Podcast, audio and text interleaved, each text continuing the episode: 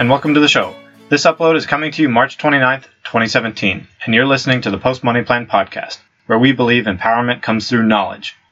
Last week, we began a two part discussion with Sandy Leeds, a distinguished senior lecturer at the University of Texas at Austin, addressing the topic of student debt. Last week, we covered some of the theories behind the growing student debt load and why student debt is such a looming problem. So if you missed that, be sure to go back and catch that one. This week we'll be picking up where we left off and talk about what we all can do about student debt on an individual and societal level. Welcome to the show, Sandy.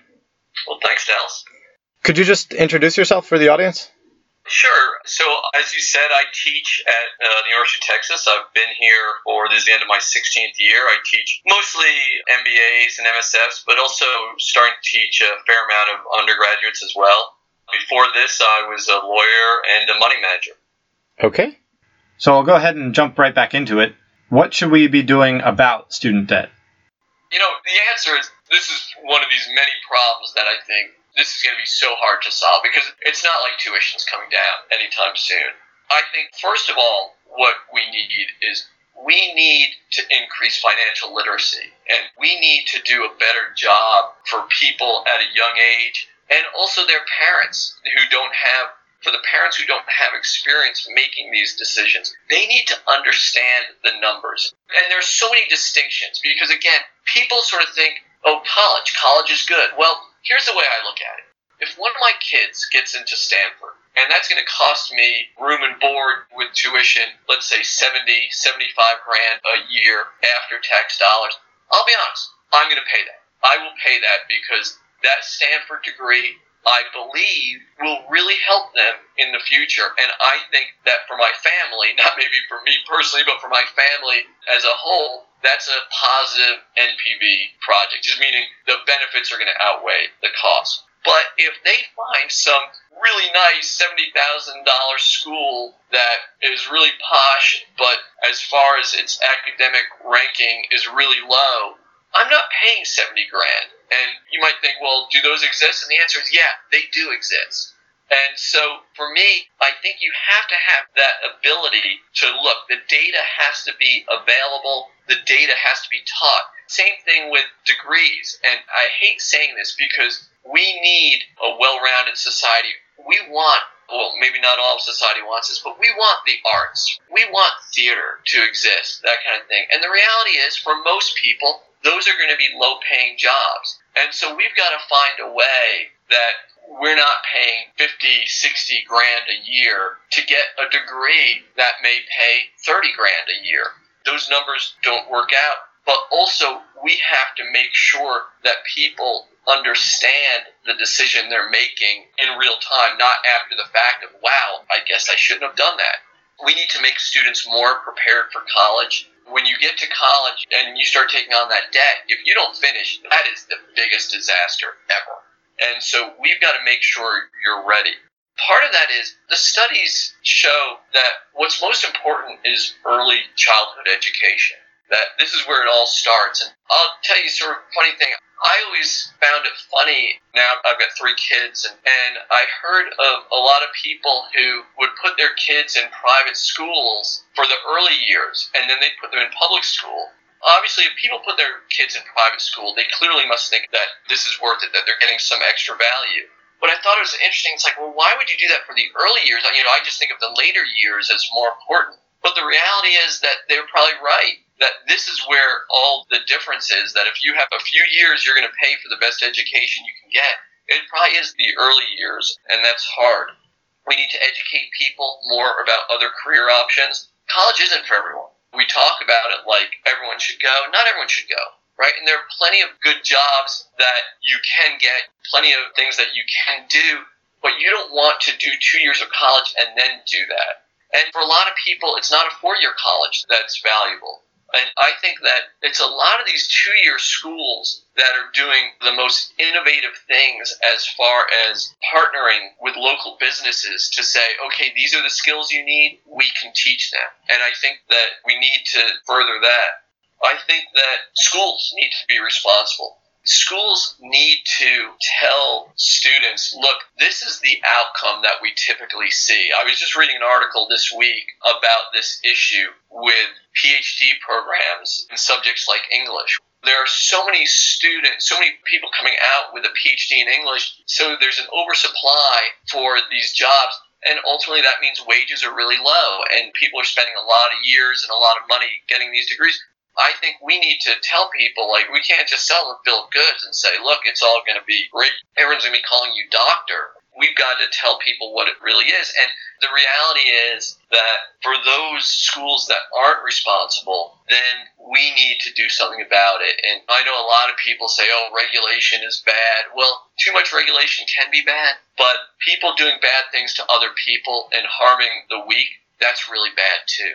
And so when you hear about these people, and I tell you, not only the poor, but another group that I see get victimized in all different ways is the military. You have these people who are protecting us, who are giving up so much, oftentimes being far away from their families, and we don't protect them in so many ways. We don't protect them from these predators that go onto bases and try to sell them financial products that are way too expensive and we don't protect them from these for-profit schools and other places that are not really benefiting them. They're just taking on money. And of course, some of the money is just other government programs, but some of these are veterans that are getting into more debt themselves. And my point is, people don't like regulation. Well, I don't like people who do bad things. And ultimately, we have to control that. You look at some of the regulations we have that basically say, look, if you're not placing people, or more realistically, what they say is, if a lot of your graduates aren't paying back debt, there's something wrong,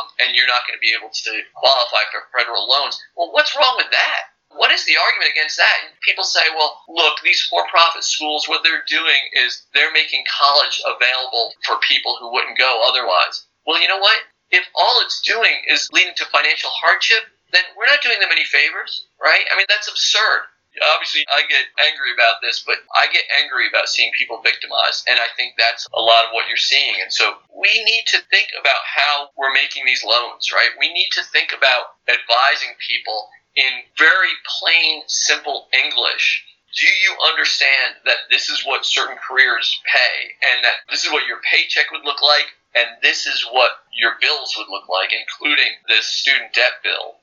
It's very rare that we just give loans to people with no credit history and no income. I, when I was talking about the subprime crisis a lot in 2008, 2009, I was just talking about all the different types of loans that people were getting for houses. And there's a type of loan called a ninja loan for people with no income, no job, no assets.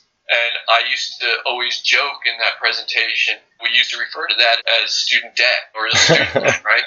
But I mean, by and large, other than sort of the crazy housing bubble, we don't loan to people that way, right? I mean, that's what we're doing with student debt. You have no income, you've got no job, you've got no assets, and we're just trusting you to sort of go complete college and get a job that will pay off. And the reality is that's a difficult one to solve because you go in, you could start as an engineering major and then switch to something that's very low paying. Or you could just go and party all through college and not graduate. So it's very hard for us to do anything about that, but it is a problem. And so that's not much of how we can fix this other than to say I think there are some obvious things, and that is I think we need to make sure that these schools are delivering what they promise, just meaning that they're educating you, you're completing your schooling, and you're able to service your debt. And if they're not, then I don't know why we want to give federal money to them because that's just taxpayer money that's being wasted or really just being siphoned off for corporate profits for some people who are endorsing a business model that is victimizing people. Do you think that big data with things like schools placement statistics and then things like Glassdoor making salaries more transparent and things like that and knowing what majors end up with what jobs and salaries will help match I that think, gap? I think it certainly can help. I think that a lot of this data is actually still hard to get, meaning so much of it is self reported. So, you know, you'll have plenty of students who will get jobs and won't report things. And you have students who don't get jobs and also don't report things because they're embarrassed. So even with big data, we still need to have data to access. And we've even seen plenty of examples of schools that have reported false information in different ways. We've even seen schools that help students pay their loans for the early years so that they will look like they're being paid back. When there's money at stake, people will find a way to game a system. But yes, certainly more information is better, and most people are doing the honest thing, and most schools are reporting accurate numbers. And I think if people truly understand them, it's something that would help. But it's like everything. When you're buying a car, when you're buying an education, when you're getting married, when you're doing anything, people make decisions at that point only thinking about the good that can happen. And they don't think about the fact that this car, I'm going to have to keep it up, or the house, I'm going to have to pay for a lot more than just the house payment in order to maintain it, and that whatever percentage of marriages end in divorce, people don't think about that because that would never be me, right? I think people think the same thing with education. It's like, look, you're going to go to school and you're going to do really well.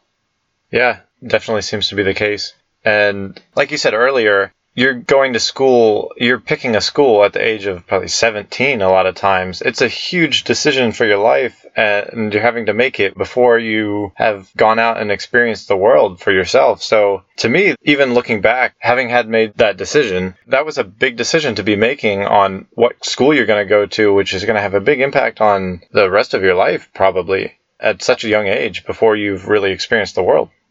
Absolutely. And I think that what you see, what I see a lot of is I see these MBA students who they were an engineer because they were good at math and then they come back and some employers sort of hold it against them. They're like, well, you're an engineer, so I don't really think that you'd be a good fit for this type of job. And it's like, yeah, I was 18 and I picked this school and this major and now it's still something I can't get away from. It's like, really, you can't make a decision at 18 and change it when you're 25 or 26.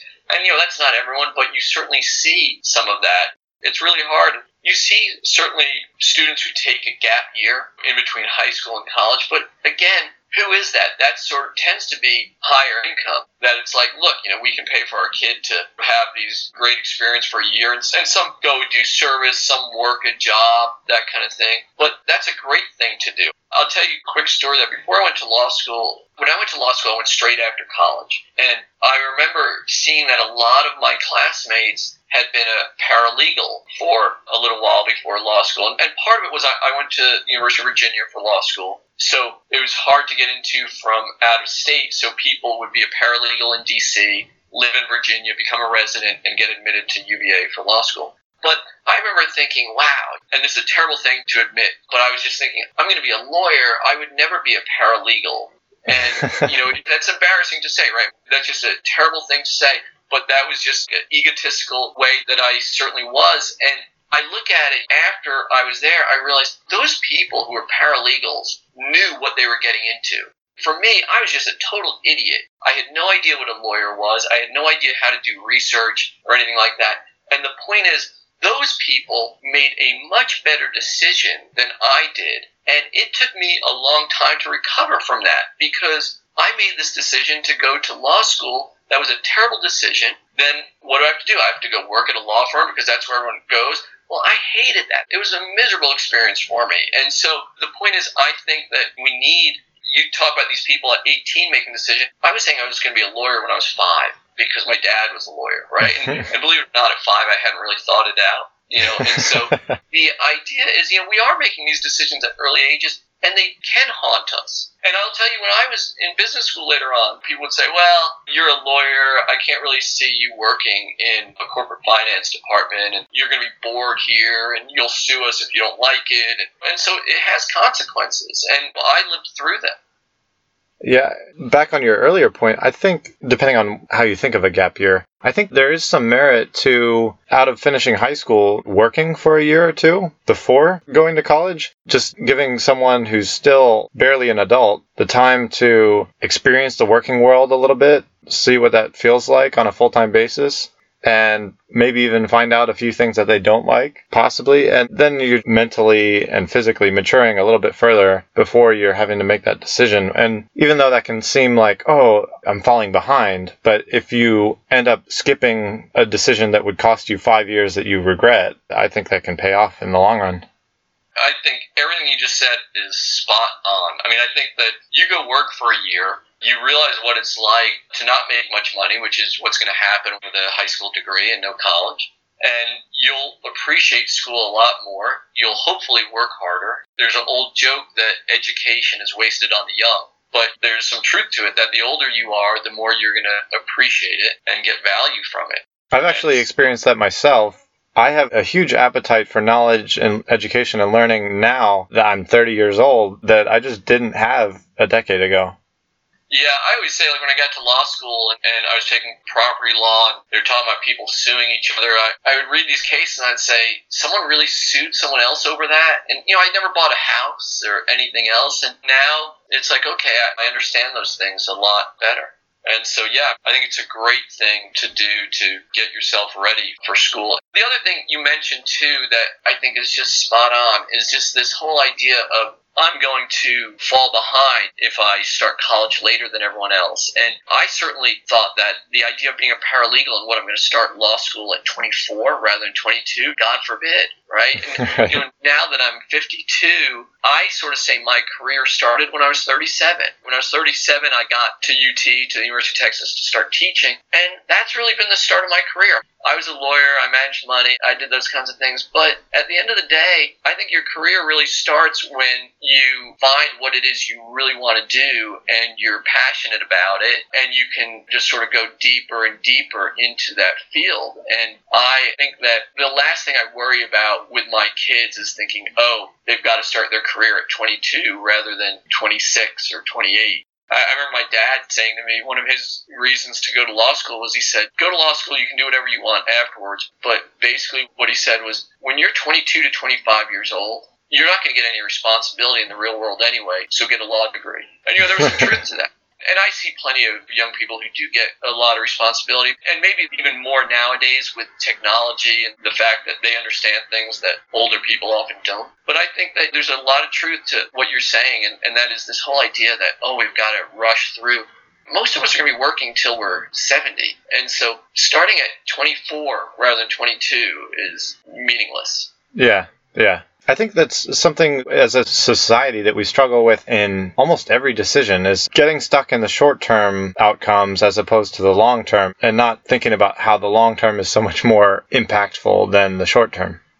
That's the whole investment decision, right? and you're investing in stocks and bonds and we're talking about investing in education. But it's everything. And and you know that's I think part of our American society as you said, and that is we want everything and we want it right now. Yeah. Well, any last takeaway advice for either people not yet in college or in college now or recently graduated?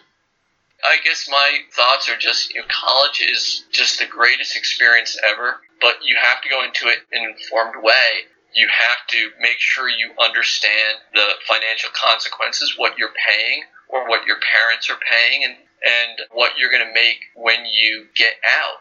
And also, I think that you have to realize that employers aren't just coming and saying, oh, you went to school X, I'm going to hire you. Once you get into college, you have to continue to better yourself. You have to make your resume more and more impressive. The world's become continually becomes more competitive and it doesn't end there. And I think for people who are out of college, I think that you have to think about that balance of how do you get out of this student debt as quickly as you can so that hopefully you can pursue the things that you want to. Because the one thing that I've seen over and over again with both my friends and with all the former students I see is that the people who are able to pursue what they're really passionate about end up doing the best. Whether best means they make the most difference in other people's lives or they make money if that's what they're searching for. But you have to be doing what you want. And to the extent that student debt holds you back from that, then that's a terrible set of handcuffs.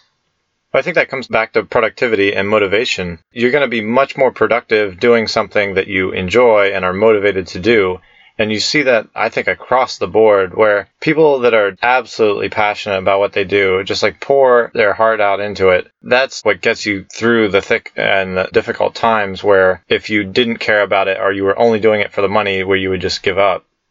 Oh, absolutely. And one of the things, I look at how much I enjoy teaching as opposed to practicing law. And I always look back and I think, as a lawyer, I didn't want to compete with people who loved law. right? I mean, those people were reading law all day and thinking about all day. All I was thinking about was what time can I leave the firm? Right. You know, I mean, that's not a way to be successful or happy. Right. Yeah. And I think that's pretty much the important takeaway that I would take from this is just choosing to study something and do something that you can actually care about and be passionate about. Absolutely. But you've also got to make sure it's easy to think I'll be happy doing this, but if you're being crushed by debt because you got the ability to do that by going to a really expensive school and it's a low paying job, I think that as you get older, that becomes harder. Oh yeah, yeah. I mean, you definitely have to balance it with that too. Right. Well, did you have anything else? I think I'm good. Okay. Well, that pretty much wraps things up for us. So, Sandy, I really want to thank you for coming on the show. Well, I appreciate being invited. It was a lot of fun, Dallas. And that's about it. So we'll catch you next time on another episode of the Post Money Plan podcast.